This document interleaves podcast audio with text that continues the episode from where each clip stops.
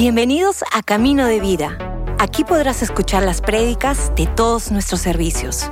Esperamos que disfrutes este mensaje.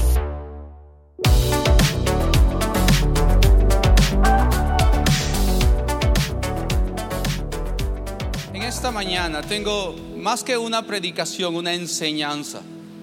Ah, di esta enseñanza un par de semanas atrás en Noche CDB y sentí en el corazón también poder traer la enseñanza para esta mañana aquí ah, en nuestra iglesia. Y ¿cuántos saben? Dios ah, tiene regalos para nosotros. La Biblia entera está lleno, cuando, cuando la Biblia dice Dios da dones. ¿Qué es un don? Un don es un regalo. Es una provisión de parte de Dios para nosotros, sus hijos. Dios nos da regalos y uno de esos regalos que Dios nos da es lo que Él promete. Él dice que seremos bautizados en el Espíritu Santo ah, en nuestra vida. Como creyentes tenemos un regalo disponible por nosotros.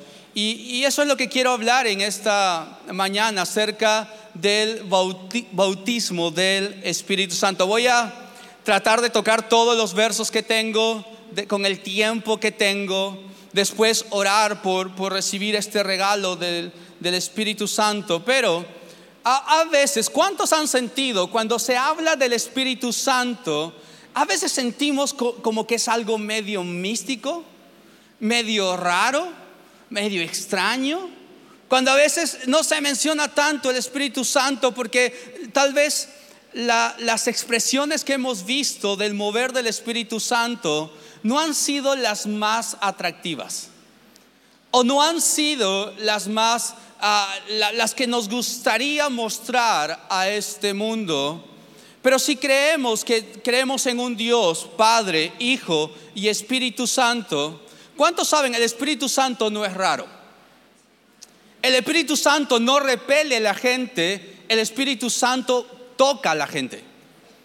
A veces somos nosotros los creyentes con nuestra forma de vivir el mover del Espíritu Santo que repelemos a otras personas. A veces la gente ve a Dios o ve el mover del Espíritu Santo, pero ve algo extraño, ve algo loco, ve algo raro, ve a alguien con una expresión, dice, no, esto está rarísimo. Y entonces en vez de querer a Dios, dice, no, está raro esto, no quiero a Dios. El Espíritu Santo no es raro. A veces los raros somos nosotros. Pero si el Espíritu Santo es Dios, Él no repele a la gente, Él gana a la gente, toca a la gente.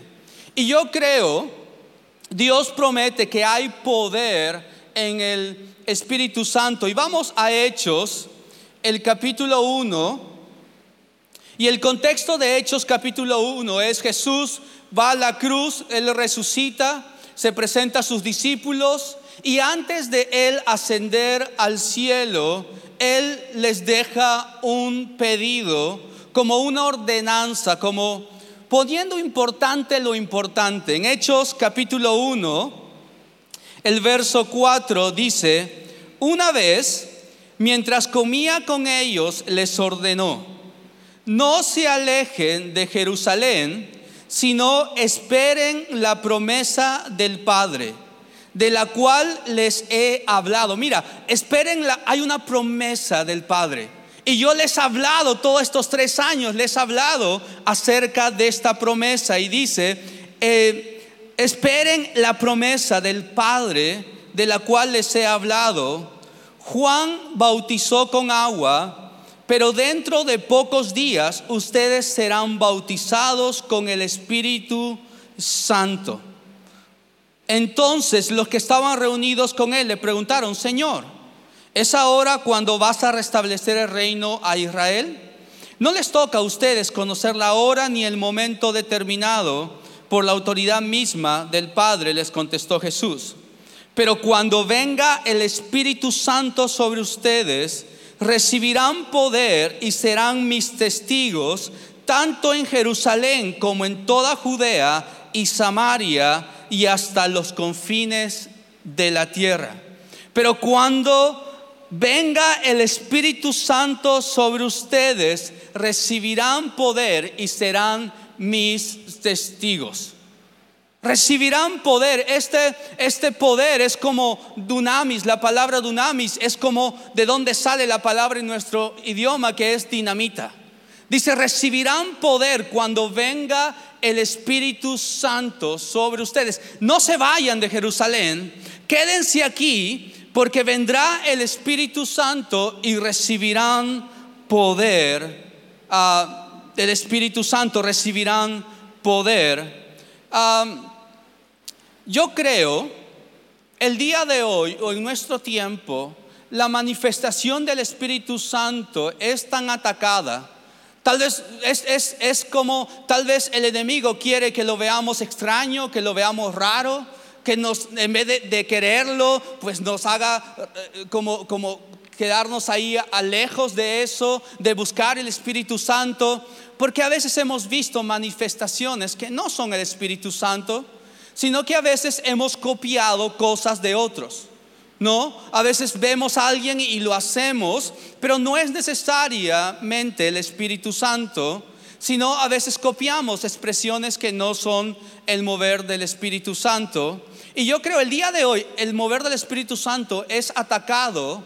¿Por qué? Porque hay poder en el Espíritu Santo. El enemigo no puede robarnos el regalo de poder tener el Espíritu Santo. No puede quitárnoslos. Es Dios quien nos lo da.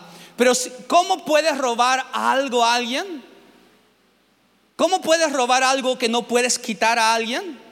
Si le haces creer que eso no debe ser usado, realmente lo tiene, pero no lo usa.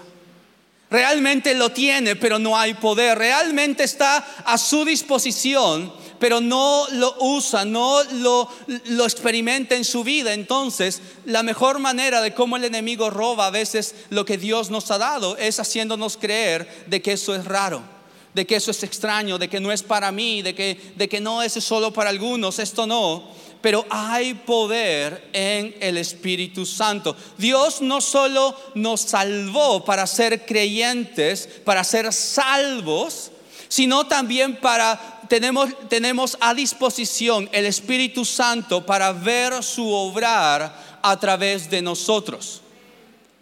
Pastor Robert a veces enseña, dice, ah, ¿cómo se llamaba Jesús Cristo? Cristo no es el apellido, no era María Cristo, José Cristo y Jesús Cristo. ¿Cristo qué es? Jesús es el Salvador y Cristo es el ungido.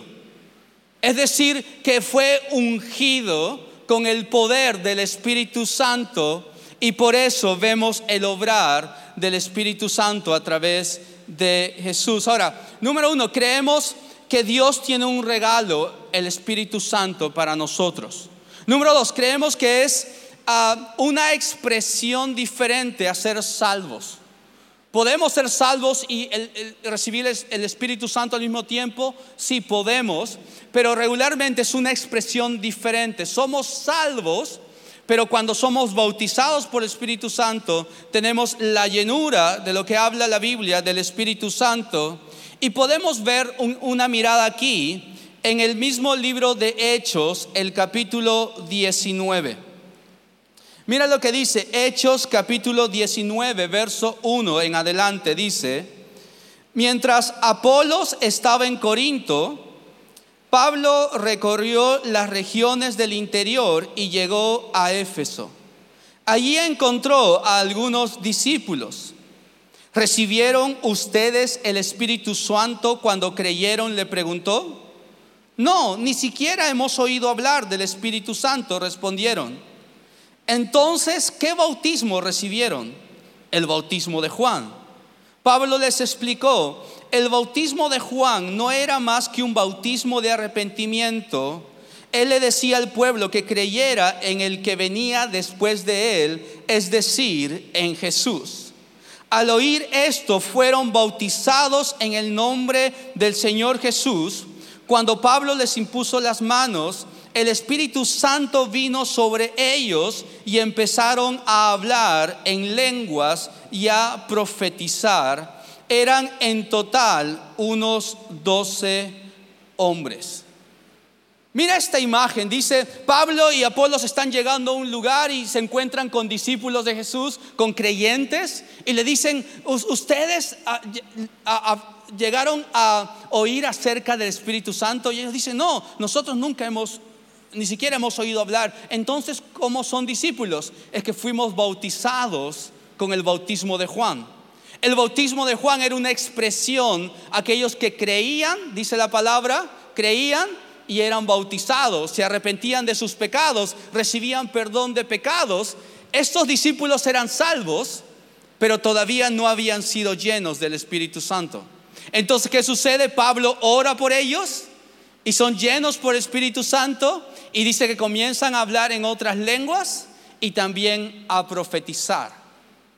Es decir, puede ser un creyente salvo, pero la llenura del Espíritu Santo puede ser una expresión diferente a la salvación que recibimos cuando creemos y cuando somos bautizados ah, en agua. Pero estamos armando algo, veo sus caras ahí medios extraños, estamos armando algo. Entonces, ah, aquí dice, mira, ah, entonces el bautismo de Juan, hablan del bautismo de Juan. Y si vamos a Mateo, el capítulo 3, Mateo el capítulo 3, el verso 11. Mira lo que dice Juan, dice, yo los bautizo a ustedes con agua para que se arrepientan. Pero el que viene después de mí es más poderoso que yo y ni siquiera merezco llevarle las sandalias. Él los bautizará con el Espíritu Santo y con fuego. Es decir, Juan, yo los bautizo para arrepentimiento con el bautismo en agua. Es más, Jesús también fue bautizado en agua. Ah, yo los bautizo para arrepentimiento en agua, pero hay uno que viene detrás de mí, Jesús. Él los bautizará con el Espíritu Santo y fuego. Hay una promesa de ser bautizados con el Espíritu Santo y con fuego. Ahora, a veces, como digo, hemos, hemos visto expresiones de volver del Espíritu Santo extrañas o raras y por eso a veces no, no, no, es tan atractivo el decir yo quiero el Espíritu Santo y porque hemos visto cosas raras.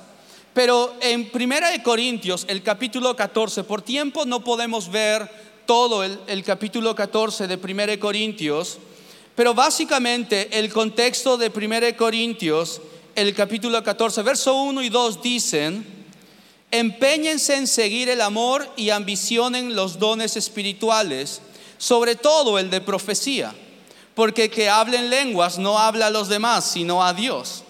En realidad, nadie le entiende lo que dice, pues habla misterios por el Espíritu. Una uno de, de las manifestaciones del bautismo del Espíritu Santo es hablar en otras lenguas. Ahora, el hablar en otras lenguas, en el contexto aquí, dice, el hablar en otras lenguas es para edificación propia.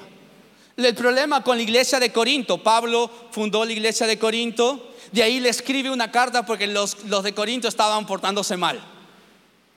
No pasa aquí en Camino de Vida, pero Pablo le escribe una carta y le dice, mira, ustedes están simplemente hablando en lenguas para mostrar a otros que son muy espirituales y nadie les entiende. Y viene alguien nuevo a la iglesia y los, escucha hablar en lenguas y dice, ok, está raro esto. El día de hoy pasa lo mismo. Pero Pablo dice, es que el hablar en lenguas es para edificación propia. No es que soy muy espiritual, no es que soy lo, mejor y por eso hablo en lenguas, no, es un regalo de Dios pero no porque eres mejor o peor o porque eres muy espiritual o eres el cristiano mejor de todo el mundo. No, es simplemente un regalo, pero es para ti. Pablo más adelante dice, yo prefiero en la iglesia, prefiero hablar, ah, yo hablo en lenguas más que todos ustedes, pero en la iglesia prefiero hablar en mi idioma. ¿Por qué? Porque alguien, nadie me entiende. ¿Para qué voy a hablar en lenguas a otras personas? Yo hablo en lenguas, pero es para edificación propia, porque nadie sabe. El Espíritu Santo nos guía y Él habla a nuestro espíritu. Y el hablar en lenguas es un regalo. ¿Por qué? ¿Cuántos sienten en algún momento, sienten orar, pero no saben cómo orar? Yo, yo hay momentos donde mi cabeza está tan saturada que siento que necesito orar, pero no, no puedo hilar oraciones. No sé cómo pedir, no puedo hilar oraciones. ¿Qué hago?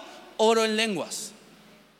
Oro en lenguas. A veces estoy yendo por ahí y oro en lenguas. Y si estoy tal vez con gente, tal vez oro en lenguas bajito. Porque te imaginas en la combi ahí como orando en lenguas, todos me, me van a mirar muy raro. Es normal. ¿Por qué? Porque no es para ellos, es para mí. Entonces yo estoy orando en lenguas bajito. Ah, Pastor Robert dice, yo siempre estoy orando todo el tiempo y estoy orando en lenguas. Y si tú lo escuchas bajito, Pastor Alfiuri, si tú lo ves antes de venir a, enseñar aquí, está allá en, la salita que tenemos aquí, está orando en lenguas. Está orando en lenguas por el servicio que va a venir aquí. Hay momentos cuando tengo ansiedad, no sé cómo orar, pero oro en lenguas. Hay momentos donde hay tentaciones, no sé cómo pedir, pero oro en lenguas. Hay momentos donde estoy cargado y oro en lenguas. El orar en lenguas es un regalo para uno. Pero los de Corinto estaban usándolo mal, estaban simplemente mostrando cuán espirituales somos. La Santa Cena, pues hacían un banquete y habían olvidado lo que significaba la Santa Cena. Hablar en lenguas, pues también estaban haciendo un cambalache ahí en la iglesia de Corinto. Y Pablo les escribe y les dice, hagan todo en orden, hagan todo para edificación. Si viene alguien y los ve orando en lenguas, va a decir, ah, no va a ser edificado. Entonces solo ustedes quieren mostrar que son lo máximo. Y no, no es la idea, dice Pablo. Pero el hablar en lenguas es eh, para edificación nuestra. Mira lo que dice Romanos. Romanos, el capítulo 8 y el verso 26 dice, Asimismo, en nuestra debilidad, el Espíritu acude a ayudarnos. No sabemos qué pedir, pero el Espíritu mismo intercede por nosotros con gemidos que no podemos o que no pueden expresarse con palabras. A veces no sabemos cómo pedir, pero el Espíritu nos guía a poder orar en lenguas, que solo nos conectamos con el Espíritu Santo y llega nuestra oración a Dios mismo. Hay poder en el Espíritu Santo. Hay poder en el Espíritu Santo. ¿Cómo le gustaría al enemigo que seamos creyentes salvos, pero sin ver el poder de Dios a través de un cristiano? Si Jesús, el Salvador, fue ungido, el Cristo, ahora nosotros somos llamados cristianos. ¿Por qué? Porque ese mismo Espíritu Santo que ungió a Jesús, que usó a Jesús para la obra aquí en esta tierra, ese mismo Espíritu Santo puede traer ese mismo poder para nosotros. Si tú sabes, Jesús hizo lo que hizo en esta tierra, sanó al ciego, dio vista al ciego, Ah, hizo caminar al paralítico, sanó al leproso, todo lo que Jesús hizo en su ministerio, no fue como Jesús, la segunda persona de la Trinidad, el Hijo, sino fue en el poder del Espíritu Santo. Es decir, 30 años antes Jesús vivió aquí. ¿Recuerdan cuando fue bautizado en agua? También descendió en forma de paloma el Espíritu Santo.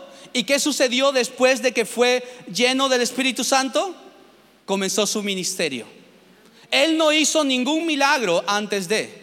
Porque no era en el Hijo, en su poder, Él fue 100% Dios, 100% hombre, pero fue en el poder del Espíritu Santo. Mira lo que dice Hechos capítulo 10, Hechos capítulo 10, 38. Hechos 10,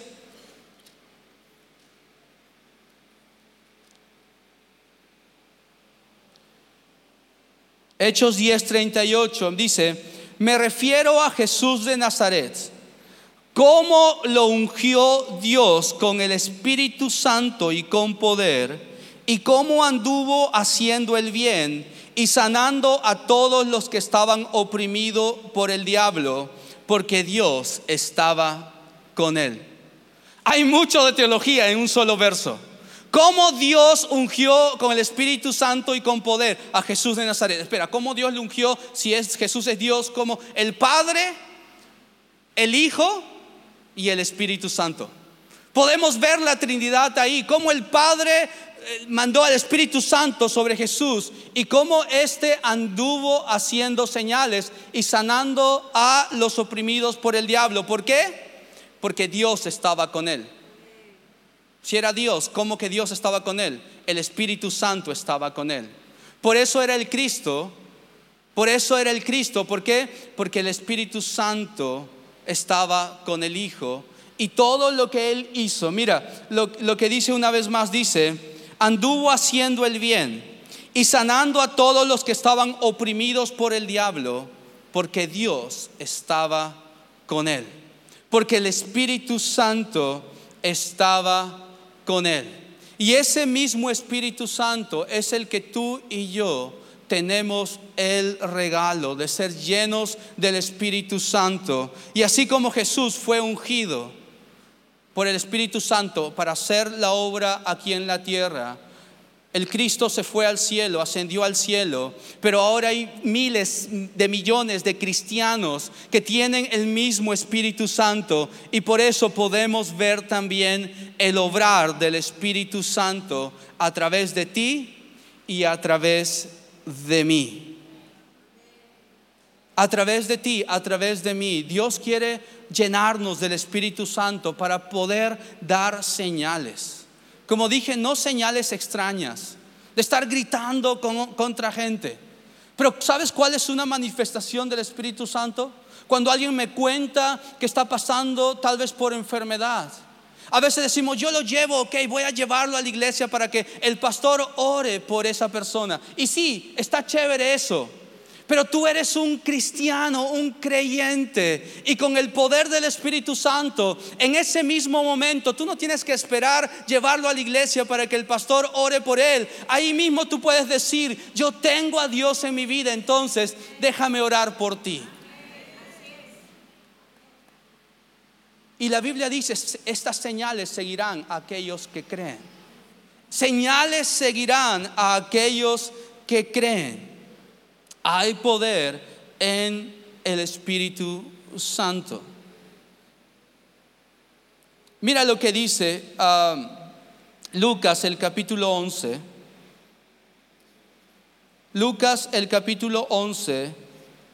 Tal vez tú estás aquí y dices, mira, el corazón de la enseñanza de, de esta mañana es, si tú nunca has sido bautizado con el Espíritu Santo, lleno del Espíritu Santo, al final de la enseñanza voy a hacer una oración para que seas lleno del Espíritu Santo. Número dos, si tú en algún momento has sido lleno del Espíritu Santo, pero no has estado viviendo con el poder, es decir, tú puedes tener el regalo pero si no usas ese regalo, es tener el regalo, pero no hay poder en el tenerlo, hay poder en el usarlo. Y yo creo, algunos de ustedes tal vez alguna vez recibieron ese regalo, pero no han tomado pasos para, para vivir conforme a ese regalo. Es como Pablo cuando le escribe a Timoteo, cuando le dice a Timoteo, yo te, yo te ordeno que avives el fuego del don que fue dado cuando impusimos manos sobre ti. Cuando oramos por ti, Timoteo, fue dado un don, un regalo. Yo te ordeno que avives ese don. Y eso es lo que también nosotros podemos avivar, ejercitar ese don. ¿Por qué? Porque este mundo necesita de Dios. Y la manera como Dios toca este mundo es a través de ti.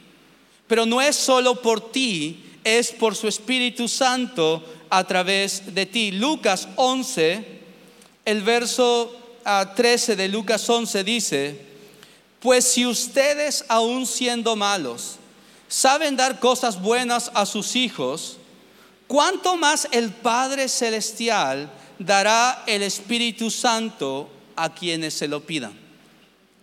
Si ustedes saben dar buenas cosas como padres, ¿cuánto más Dios, el Padre, dará el Espíritu Santo a aquellos que se los pidan? ¿Cómo puedo tener la llenura del Espíritu Santo? Pídele a Dios. Pedimos a Dios y si Él es un buen Padre nos da este regalo y podemos ver su obrar. En Marcos 16, Marcos 16, versos... Uh, versos 17 y 18. Al final, cuando Jesús da la gran comisión, como en el verso, si leemos desde el verso 15, dice, vayan por todo el mundo y anuncien las buenas nuevas a toda criatura. El que crea y sea bautizado será salvo, pero el que no crea será condenado. Estas señales acompañarán a los que crean en mi nombre expulsarán demonios, hablarán en nuevas lenguas, tomarán en sus manos serpientes y cuando beban algo venenoso no les hará daño alguno. Pondrán las manos sobre los enfermos y estos recobrarán la salud. Estas señales seguirán a los que creen. Orarán por los enfermos hablarán en otras lenguas, tomarán en sus manos serpientes y aun cuando beban algo venenoso, no les hará daño. Estas señales seguirán a aquellos que creen, aquellos que tienen el Espíritu Santo obrando en su vida.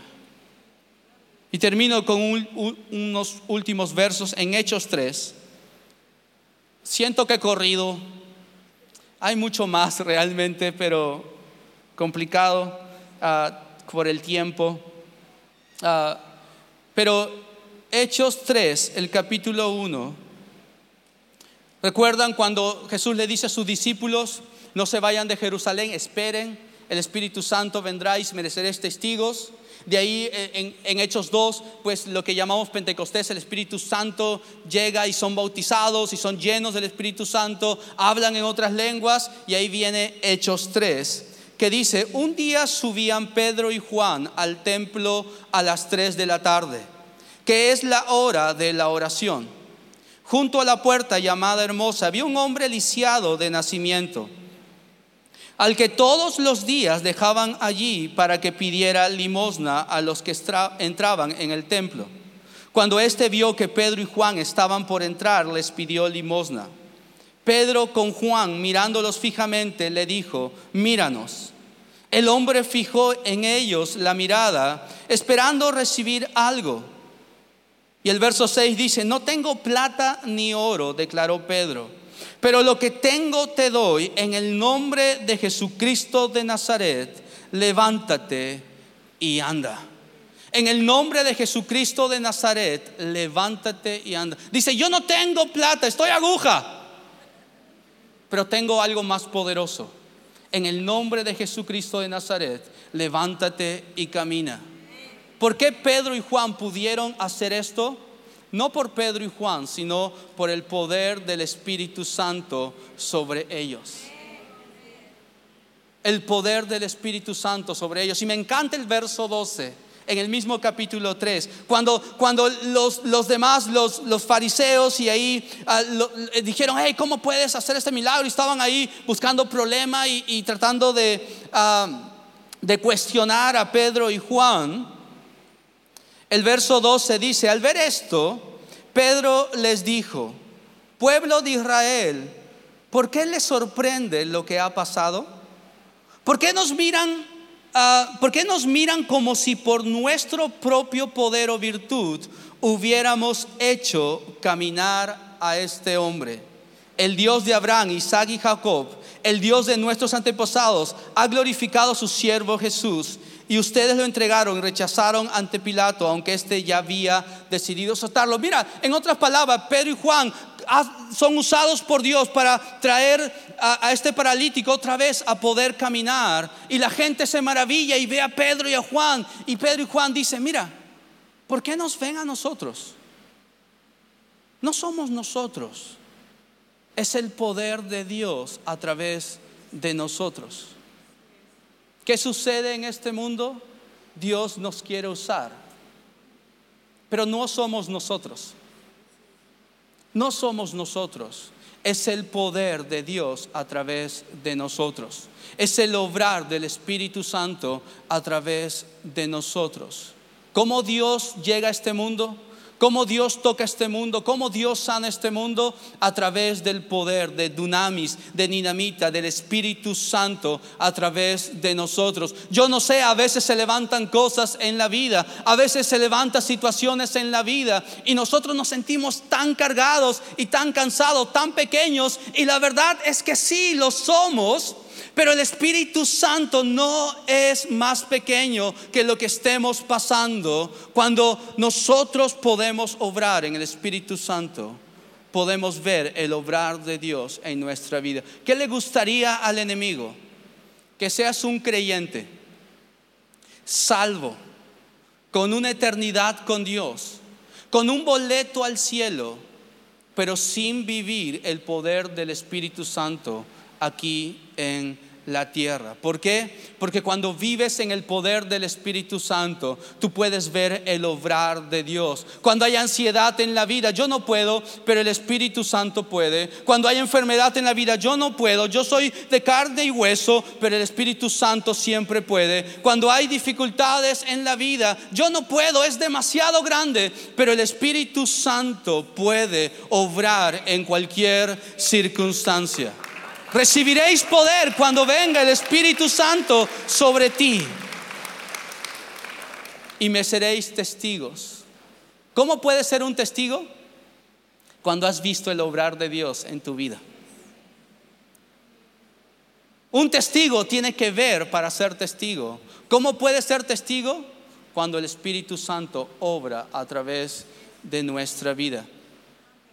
En este momento voy a hacer un par de oraciones diferente hoy día en la mañana, como dije, más una enseñanza, ah, pero creo que Dios movió mi corazón para traerlo aquí a la iglesia de, de vivir en el poder de todo lo que Dios nos ha dado. Porque en nuestras fuerzas no podemos. En nuestra capacidad, la vida se hace complicada, difícil, pero en el poder de Dios podemos ver a Dios obrando en nuestra vida. Pero en esta mañana, quiero hacer una oración, una primera oración. Por aquellos que están aquí por la primera vez, tal vez alguien te invitó, alguien te trajo, o tal vez sea una segunda vez, pero como hemos leído aquí, cuando ellos dijeron, nosotros hemos sido bautizados, hemos creído y hemos sido bautizados para salvación de nuestros pecados. Y esa es la primera gran decisión en nuestra vida para ver el obrar de Dios. ¿Cómo puedo ver el obrar de Dios? Cuando acepto su perdón y su salvación en Jesús. Jesús nos da salvación, nos da perdón. Dice que Él de tal manera amó al mundo que vino a este mundo para morir por nosotros en la cruz del Calvario. Si tú estás aquí y dices, yo quiero a Dios en mi vida, ¿cómo puedo dar este paso? Romanos 10 dice muy claramente, si confiesas con tu boca que Jesús es tu Señor y crees en tu corazón que Dios lo levantó de los muertos, serás salvo. En otras palabras, serás cristiano. No es cristiano el que va a una iglesia, no es cristiano el que tiene una Biblia, o no es cristiano el que mamá o papá llevaron a la iglesia. ¿Quién es cristiano? Aquel que dice, Cristo, yo te quiero aceptar en mi corazón. Yo quiero aceptarte como mi Señor y Salvador. Quiero que perdones mis pecados. Quiero que me hagas una nueva persona, como dice la Biblia.